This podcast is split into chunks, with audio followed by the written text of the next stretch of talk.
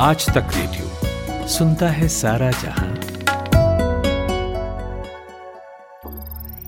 ज्ञान ध्यान।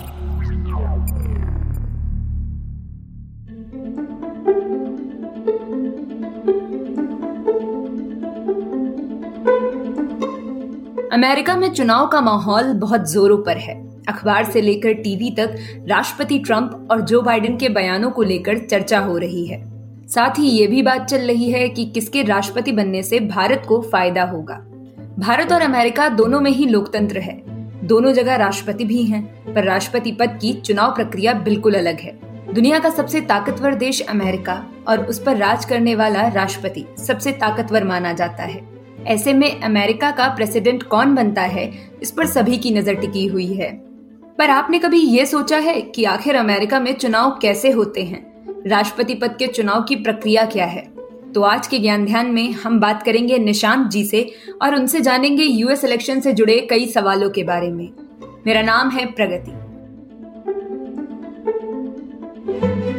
नमस्कार निशांत जी। नमस्कार। सर सबसे पहले मेरा ये सवाल है कि यूएस इलेक्शन को लेकर एक ब्रीफ की बात करें तो आप क्या कहना चाहेंगे? देखिए विश्व के सबसे शक्तिशाली देश में यह इलेक्शन हो रहा है। और पूरी विश्व राजनीति की दिशा और दशा दोनों तय करने की जो भूमिका होगी, वो इस इलेक्शन पर टिकी हुई है। और कोविड 19 के बाद का जो हम वर्ल्ड ऑर्डर की बात करते हैं, उस वर्ल्ड ऑर्डर में जो आ रहे चेंजेस हैं, उसमें अब अमेरिका किस तरह की भूमिका निभाएगा, ये इलेक्शन ये तय करने वाले हैं। क्योंकि जो भी प्रत्याशी जीत के पहुँचता अगर ट्रंप जीत के पहुँचते हैं तो रणनीति कुछ अलग होगी। अगर बिदेन जीत के पहुँचते हैं तो रणनीति कुछ अलग होगी।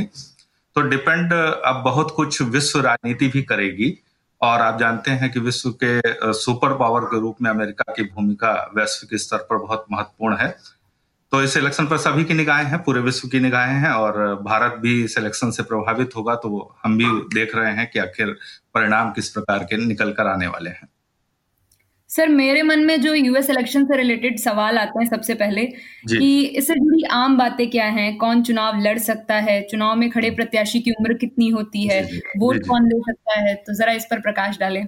जी बिल्कुल। देखिए जो यूएस का इलेक्शन प्रक्रिया है उसमें दो तीन चीज़ें जो प्रत्याशी चुनाव लड़ सकते हैं उनके लिए ज़रूरी हैं जो शर्तें योग्यताएँ संविधान में तय की गई हैं। बेसिकली एक तो जन्म से नागरिक होना बहुत ज़रूरी है। ये भारत से बहुत डिफर है मामला, क्योंकि भारत में जहाँ तक बात है, चाहे आप किसी भी पद के लिए चुनाव लड़ रहे हो, राष्ट्रपति हो, प्रधानमंत्री मतलब आप सांसद के रूप में चुनाव लड़ते हैं, या प्रधानमंत्री के रूप में आप नियुक्ति प्राप्त करते हैं। तो चाहे सांसदी का चुनाव हो, चाहे राष्ट्रपति का चुनाव हो, भारत में प्रक्रिया ये है कि भारत का नागरिक होना चाहिए। चाहे पंजीकरण से नागरिक बन जाए, देशीकरण से नागरिक बन जाए जन्म से हो, वंश से हो, हमारे यहाँ नागरिकता के कई तरीके हैं, जो उन तरीकों में से चाहे जैसे नागरिकता प्राप्त की हो। लेकिन अमेरिकी चुनाव की बात करें तो अमेरिका में यह शर्त है कि जन्म से जो नागरिक होगा, वही अमेरिकी राष्ट्रपति के रूप में चुन सक, चुना जा सकता है।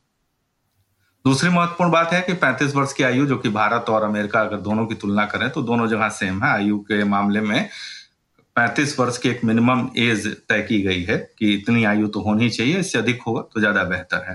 हालाँकि अमेरिकी चुनाव में पहली बार है कि जब दोनों ही प्रत्याशी सत्तर वर्ष से अधिक आयु के हैं, सामान्य तौर से 50-55 वर्ष की आयु के व्यक्ति चुनाव लड़ते हैं, लेकिन ये पहली बार हुआ तो 35 प्लस की आयु होनी चाहिए। तीसरा जो सबसे महत्वपूर्ण शर्त है, वो शर्त यह है कि 14 वर्ष तक उसे अमेरिका में निवास करना चाहिए। तभी वो चुनाव लड़ सकता है। यानी अमेरिकी पूरी राजनीति से, अमेरिकी संस्कृति से अमेरिका के जो सामाजिक व्यवस्था है, उससे वो परिचित हो, तभी वो चुनाव लड़ सकता है। तो ये बहुत महत्वपूर्ण शर्त है कि चौदह वर्ष तक लगातार उसका निवास रहा हो अमेरिका के अंदर तो चुनाव में हिस्सेदारी करेगा। तो ये तीन प्रमुख शर्तें हैं जो अमेरिकी प्रत्याशी के लिए निर्धारित हैं। रही बात वोटिंग की तो वोटिंग चूँकि इनडायरेक्ट वोटिंग है तो जनता जो भी 18 वर्ष या उससे अधिक आयु की है तो वो वोट करती है इलेक्टोरल कॉलेज के लिए। थोड़ा प्रोसेस इसका डिफरेंट है इनडायरेक्ट इलेक्शन होता है। हाँ सर मेरा अगला सवाल इसी पर था कि अमेरिका में जो इलेक्शंस होते हैं उसकी प्रोसेस क्या होती है? मतलब कैसे चुनाव प्रक्रिया चलती है उसमें? जी जी जी। थोड़ा सा कॉम्प्लेक्स प्रोसेस के साथ चलता है ये चुनाव। और इनडायरेक्ट इलेक्शन जब हम कहते हैं तो उसका तात्पर्य ये होता है उसका अर्थ ही निकल के आता है कि जनता सीधे भागीदारी नहीं करती है। और जनता के प्रतिनिधि चुनाव में भागीदारी करते हैं। जनता अपने लिए एक प्रतिनिधि चुन देती है और वो प्रतिनिधि जाएगा और जनता की तरफ़ से जनता के प्रतिनिधि के रूप में वोट करेगा यूएस के प्रेसिडेंट के लिए। तो बेसिकली इस प्रोसेस के पीछे जो अपना रीजन होता है, हर देश में अलग अलग है। अमेरिका में संभवता जो रहा होगा कि जिस दौर में अमेरिकी चुनाव की प्रक्रिया चालू हुई थी, उस समय अमेरिका के अंदर जो साक्षरता दर रही होगी वो उतनी बेहतर नहीं थी।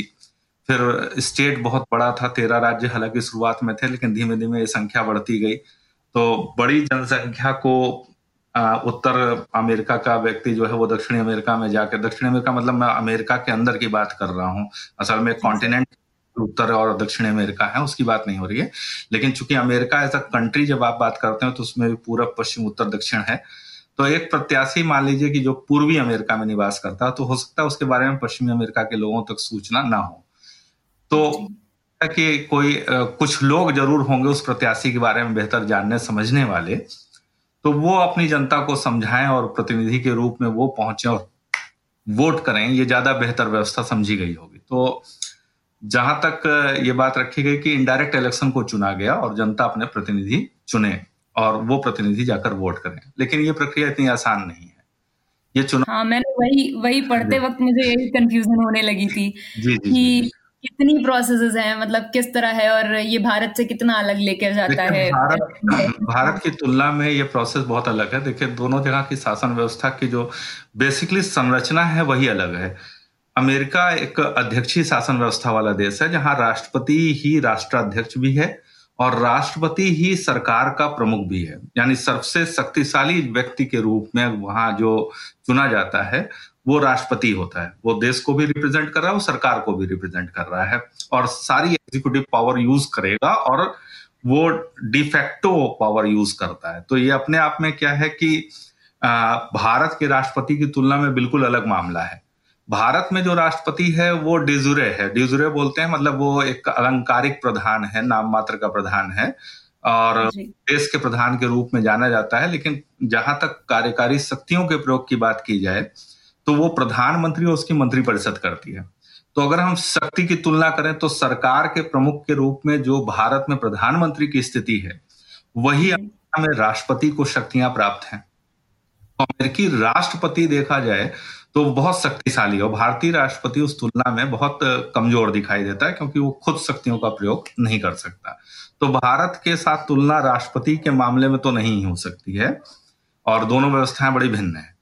अब रही बात अमेरिका के चुनाव प्रक्रिया की तो देखिए अमेरिकी चुनाव प्रक्रिया जो शुरू होती है बड़ा डेमोक्रेटिक मामला है, कुछ कॉम्प्लेक्स के साथ है। तो जी। क्या है कि वहाँ चुनाव लगभग आप मान के चलिए कि डेढ़ साल पहले से शुरू हो जाता है।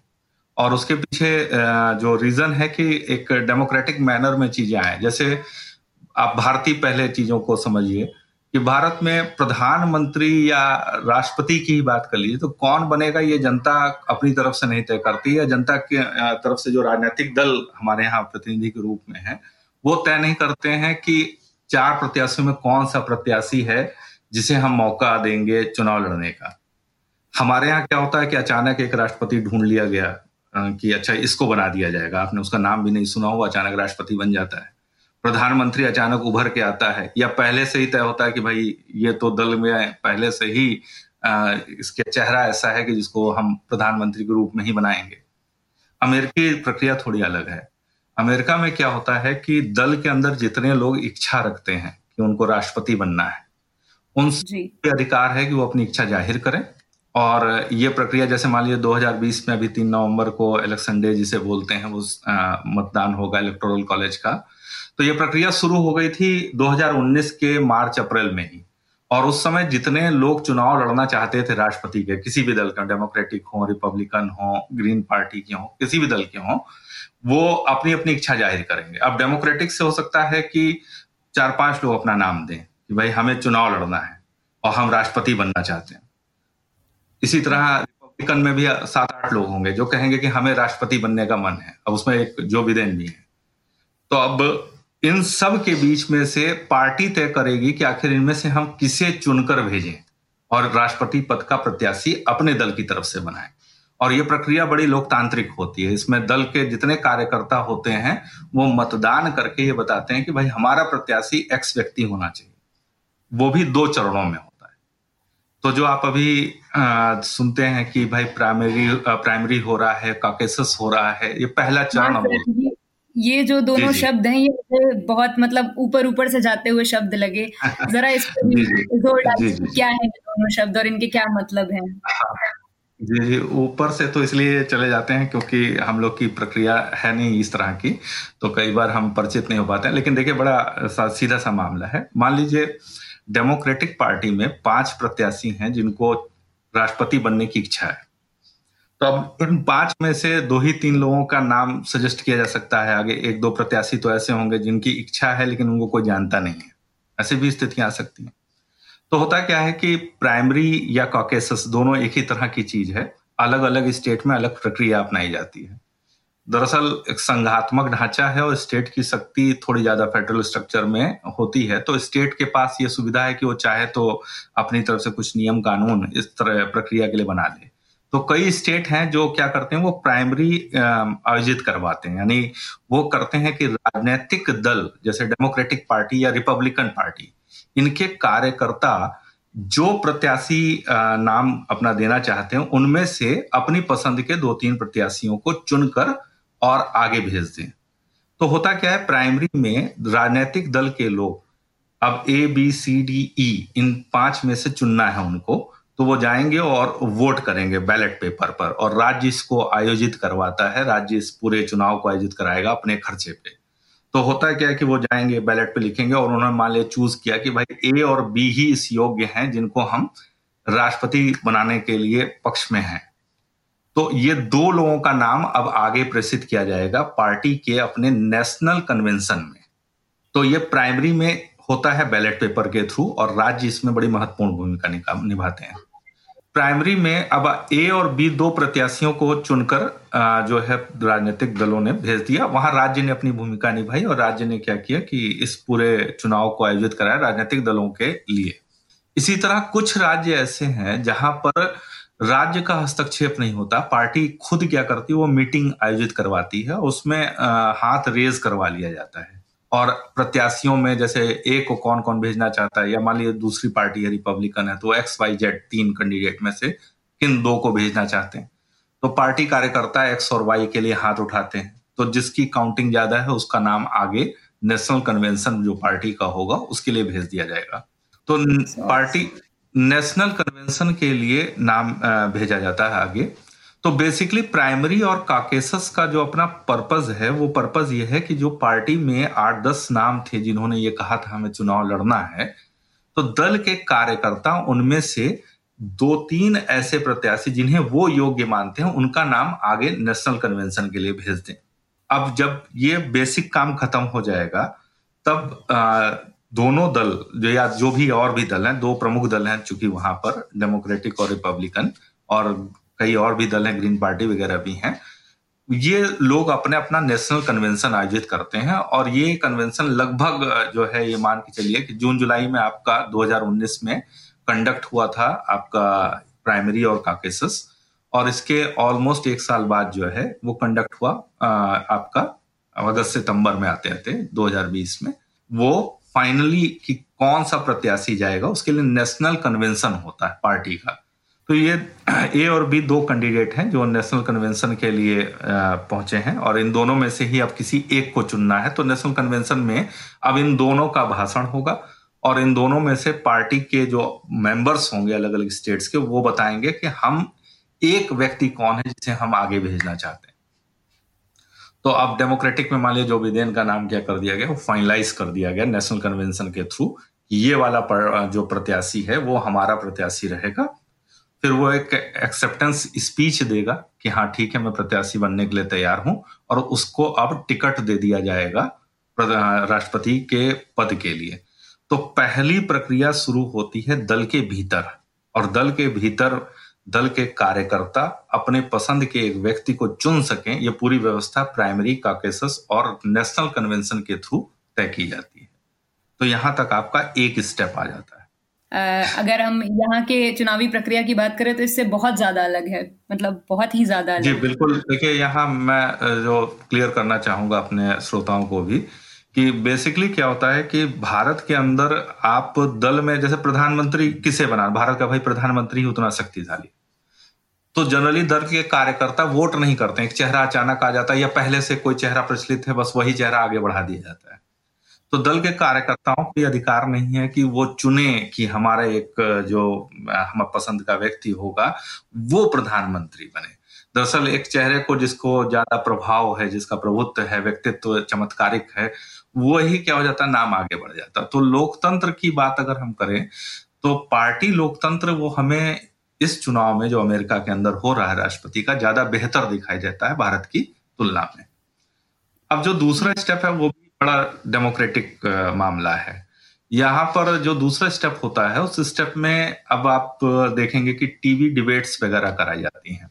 क्या मतलब उसका क्या खास महत्व है? बहुत अच्छा लगता है सुनने में कि हाँ आज इन्होंने ये बोला डिबेट में आज इन्होंने ये बोला तो वो क्या होता है उसका पूरा प्रोसेस देखिए बेसिकली क्या था कि ये वहाँ पर बेहतर माना गया कि दो प्रत्याशी जो भी चुन चुन अपना चुने जाने के लिए आगे बढ़ के आ रहे हैं अलग अलग दल से वो खुद एक साथ संबोधित कर रहे हैं और वो जनता तक ये मैसेज क्रिएट हो रादर देन आप रैली आयोजित करवाएँ और पार्टी का कैंपेनिंग चलती है उनके यहाँ भी चलती है campaigning but it is not like कि इंडिया में जैसे चल रही है उस तरीके से। वहाँ ये किया जाता है, प्रत्याशियों को आमने सामने खड़ा कर दिया जाता है।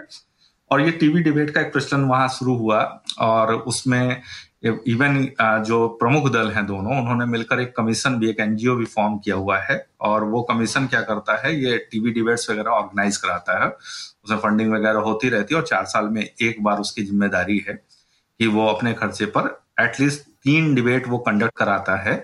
जो दोनों प्रत्याशी, और दो क्या मतलब अलग अलग दल के जो भी प्रत्याशी हैं, चार पाँच हों, लेकिन दो प्रमुख दल के हम लोग ज़्यादा उसके टच में रहते हैं, डेमोक्रेटिक और रिपब्लिकन। तो एनीवे इन दलों के प्रत्याशियों को मौका दिया जाता है कि वो आप जनता को एड्रेस करें थ्रू टीवी डिबेट और ये एक साथ मंच आप साझा करेंगे, यानी एक व्यक्ति बोले उसके बाद तुरंत आकर दूसरा बोले।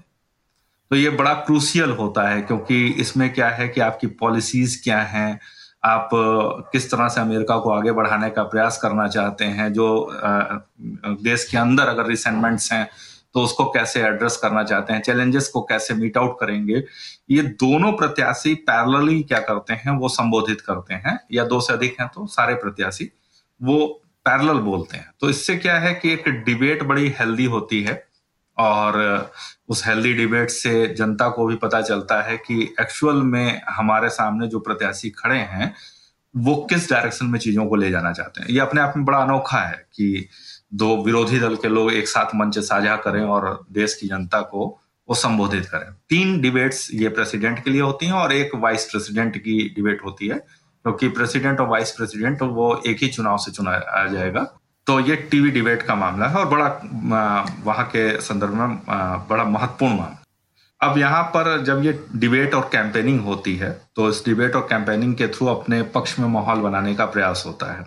अब आप जानते हैं, अमेरिका में पचास स्टेट हैं वर्तमान में, और इन पचास स्टेट में कई स्टेट ऐसे हैं जहाँ पर रिपब्लिकन का होल्ड है, और जहाँ जहाँ जैसे टेक्सास वो रिपब्लिकन का गढ़ माना जाता है। तो रिपब्लिकन जहाँ होल्ड है, उन्हें रेड स्टेट बोलते हैं। वहाँ तय होता है कि मतलब रिपब्लिकन का ही कैंडिडेट जीतेगा। ऑलमोस्ट उसी की जीत पक्की होती है। तो कुछ स्टेट फिक्स हैं, वो रिपब्लिकन स्टेट बोले जाते हैं। कुछ डेमोक्रेटिक के गढ़ माने जाते हैं। वहाँ से डेमोक्रेटिक कैंडिडेट ही जीतता है और उनको बोलते हैं ब्लू स्टेट और तीसरे तरह का स्टेट होता है, उसको बोलते हैं पर्पल स्टेट पर्पल स्टेट वो स्टेट है जहाँ स्विंग स्टेट भी बोलते हैं या बैटल ग्राउंड स्टेट बोलते हैं। मतलब वहाँ की जनता किसी भी फेवर फेवर में जा सकती है। जो उस समय मज़बूत प्रत्याशी हुआ या जहाँ थोड़ा इमोशनल मामला आ गया तो उन्हीं को वोट कर दिया। तो आप बिडेन के पक्ष में भी जा सकते हैं और ट्रंप के पक्ष में भी जा सकते हैं। इन्हें बैटल ग्राउंड स्टेट या स्विंग स्टेट बोलते हैं।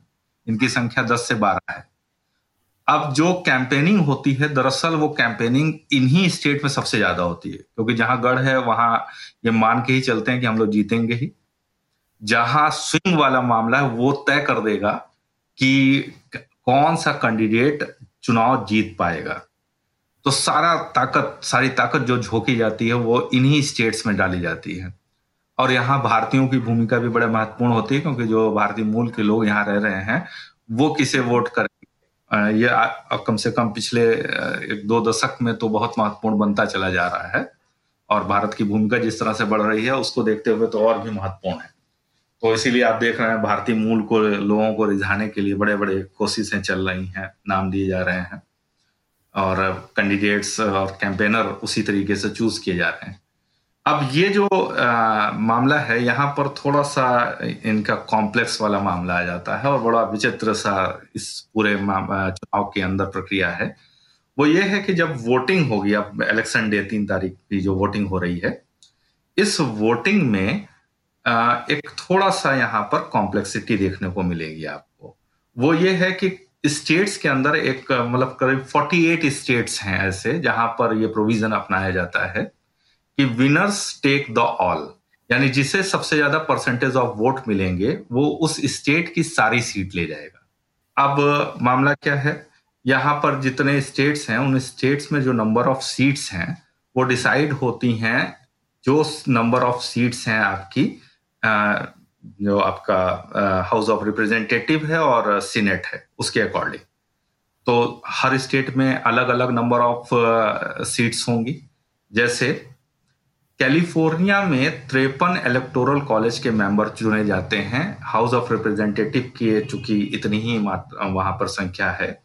तो 53 मेंबर्स चुने जाएँगे. वो हाउस ऑफ़ रिप्रेजेंटेटिव के अकॉर्डिंग चुने जाएँगे.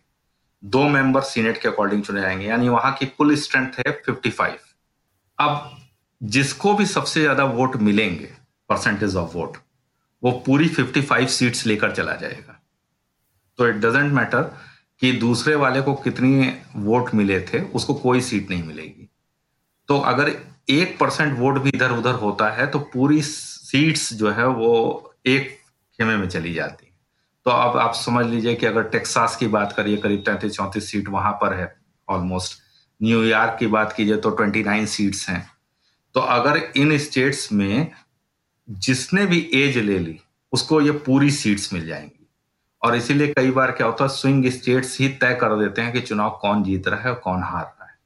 तो ये थोड़ा सा वहाँ विचित्र मामला है। एक स्टेट की सारी सीटें उसे ही मिलेंगी जिसे परसेंटेज ऑफ़ वोट सबसे ज़्यादा मिले मतलब एक तरीके से पूरा वोटिंग परसेंटेज ही बदल जाता होगा इसके बाद। जी, बिल्कुल इसमें जैसे लास्ट आप 2016 का इलेक्शन देखे तो ओवरऑल जो वोटिंग हुई, उस वोटिंग में ऑलमोस्ट हिलेरी क्लिंटन को 48 परसेंट के आसपास वोट मिले थे और डोनाल्ड ट्रंप को 46 परसेंट बट हुआ ये कि बड़े स्टेट्स में, क्योंकि देखिए वहाँ पर स्टेट्स की सीट्स अलग अलग हैं। अलास्का के पास सिर्फ़ तीन सीटें हैं और कैलिफ़ोर्निया के पास 55 सीट्स हैं। तो अब आप अंतर समझिए कि 55 सीट और तीन सीट तो 55 जिसके खाते में चली जाएगी, उसकी जीत पक्की हो जाएगी और जिसके बाद तीन सीट है, वो वैसे ही हार रहा है।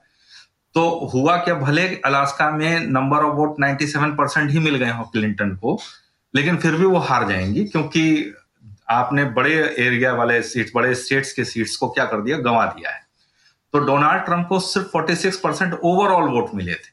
लेकिन उनको बड़े स्टेट्स में एज मिल गई थी इसलिए वो, वो क्या हो गया आसानी से चुनाव जीत गए। लगभग 304 सीट उनके पास थी। टोटल 538 वहाँ पर मेंबर्स इलेक्टोरल कॉलेज में चुने जाते हैं। उसके बारे में मैं अभी थोड़ा सा ब्रीफ कर देता हूँ आपको। जो इलेक्टोरल कॉलेज होता है इलेक्शन डे के दिन दरअसल इलेक्टोरल कॉलेज के लिए ही चुनाव हो रहा है। ये जो इलेक्टोरल कॉलेज है ये हर स्टेट के अंदर जो सीनेट और हाउस ऑफ़ रिप्रेजेंटेटिव की सीट है इनको जोड़कर जो संख्या आती है, उतनी संख्या में चुने जाते हैं। तो जैसा अभी हमने बताया कि अलग अलग आपके जो अलग अलग स्टेट्स हैं, वहाँ अलग अलग नंबर ऑफ़ सीट्स हैं। अलास्का के पास सिर्फ़ तीन सीट है न्यूयॉर्क के पास उनतीस सीट है, करीब तैंतीस या पैंतीस सीट है, ऑलमोस्ट टेक्सास के हाथ में। और इसी तरह कैलिफ़ोर्निया के पास सबसे ज़्यादा है, फिफ्टी फाइव सीट्स है। तो अब हर जगह अलग अलग नंबर ऑफ़ सीट्स क्या हैं? वो हमको दिखाई देती है। तो यहाँ पर और तीन सीट होती हैं आपकी जो आपका वॉशिंगटन डीसी है, उसके रिप्रेजेंटेटिव वो एक डिस्ट्रिक्ट है छोटा सा, और वो कंट्रोल्ड होता है सेंट्रल गवर्नमेंट के द्वारा। वहाँ फेडरल सिस्टम तो सेंट्रल गवर्नमेंट उसको कंट्रोल करती है, वो राजधानी भी है तो उसकी कंट्रोलिंग उनके हाथ में रहती है। तो जनरली पहले वो उनका वोट था नहीं, बाद में उनके वोट को भी ऐड किया गया है, और उनके वोट तीन, जो कि सबसे कम वोट हैं किसी भी स्टेट के वो रखे गए तो ओवरऑल 435 मेंबर हैं हाउस ऑफ़ रिप्रेजेंटेटिव में 100 मेंबर हैं हर स्टेट से टू ये हैं सीनेट में तो टोटल नंबर हो गए 535 और तीन सीट आपकी वॉशिंगटन डीसी की तो ये हो गए 538 तो इलेक्टोरल कॉलेज के लिए 538 मेंबर चुने जाएँगे। दरअसल इन्हीं 538 मेंबर का इलेक्शन हो रहा है। अब इस इलेक्शन में होगा ये कि जब एक वोटर वोट करने जाएगा तो उसे जो लिस्ट दी जाएगी जिसपे उसको अपनी मोहर लगानी है, उसमें डोनाल्ड ट्रंप का नाम लिखा हुआ है, उसके नीचे उसके सपोर्टर जो है, उसका नाम लिखा रहता है ब्रैकेट में। क्योंकि तो प्रत्याशी को ही लोग जानते हैं और लोकल प्रतिनिधि को कोई जानता नहीं है। तो आप वोट जो कर रहे हैं, वो वोट करेंगे। आप डोनाल्ड ट्रंप को और डोनाल्ड ट्रंप के नाम पर वो वोट चला जाएगा। इसी तरह बिदेन के नाम पर वोट चला जाएगा। अब ये वोटिंग क्या होगी? यहाँ से इलेक्टोरल कॉलेज की हुई। तो इसमें ही तय हो जाता है कि अगर नंबर ऑफ़ सीट्स ज़्यादा या जो इलेक्टोरल कॉलेज के मेंबर्स ज़्यादा चुने गए हैं ट्रंप के नाम पर या बिदेन के नाम पर तो फिक्स हो जाएगा कि इसका मतलब आगे जो फाइनल वोटिंग होने वाली है फाइनल वोटिंग तीन तारीख को नहीं हो रही है फाइनल वोटिंग अभी होगी जब इलेक्टोरल कॉलेज ये वोट करेगा और वो वोटिंग होती है जो सेकेंड वर्टनेस डे के बाद दिसंबर का फ़र्स्ट मंडे पड़ेगा उसमें होगी। मतलब वो बड़ा विचित्र मामला उन्होंने बना रखा है उसमें लिख रखा है अपने संविधान में कि सेकेंड डे के बाद जो भी फ़र्स्ट मंडे दिसंबर का होगा, उसी दिन वोटिंग होगी। और इस बार ये चौदह दिसंबर को हो रहा है। तो इलेक्टोरल कॉलेज के मेंबर उस दिन जाकर वोट करेंगे और उस दिन फाइनल वोटिंग के बाद तय होगा कि कौन प्रत्याशी है जो चुनाव जीत गया। वो फाइनली होगा। लेकिन चूँकि तीन नवंबर को ये तय हो जाएगा कि किसको सपोर्ट करने वाले इलेक्टोरल्स ज़्यादा चुने गए हैं। इसलिए यह पता चल जाता है कि चुनाव दरअसल किसने जीता। तो अगर आप समझ पा रहे हो तो पूरी प्रक्रिया क्या है कि इलेक्टोरल कॉलेज में हम लोग जो चुन रहे हैं, वो हमने चुना है अपने उन प्रतिनिधियों को जो हमारे वास्तविक प्रत्याशी को वोट करने वाले हैं। और चूँकि नंबर्स क्लियर हो जाएँगे कि भाई बिदेन के पक्ष में ज़्यादा हैं या डोनाल्ड ट्रंप के तो कल या तीन नवंबर को ये फाइनल हो जाएगा कि कौन सा प्रत्याशी चुनाव जीतने फाइनली जीतने वाला है और राष्ट्रपति के रूप में शपथ लेगा अमेरिका के। तो इसलिए इसे इलेक्शन डे को जजमेंट डे के तरह से हम देख सकते हैं।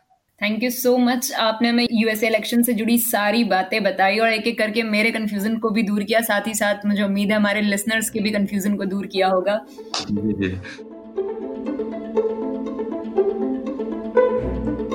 तो ये था हमारा आज का ज्ञान ध्यान।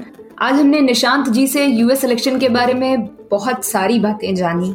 आपको हमारा आज का ज्ञान ध्यान कैसा लगा हमें ईमेल करके ज़रूर बताएँ।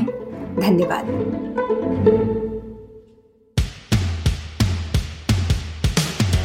आज तक रेडियो, आज तक डॉट इन स्लैश रेडियो ये हमारा पता है। लेकिन हम आपके पसंदीदा ऑडियो प्लेटफॉर्म्स पर भी हैं। Google podcast Apple podcast Spotify Jio Saavn जैसे ठिकानों पर भी आप हमें सुन सकते हैं। और अगर YouTube आपकी पसंदीदा जगह है तो वहाँ पर भी हमें सब्सक्राइब कीजिए। आज तक रेडियो, सुनता है सारा जहाँ।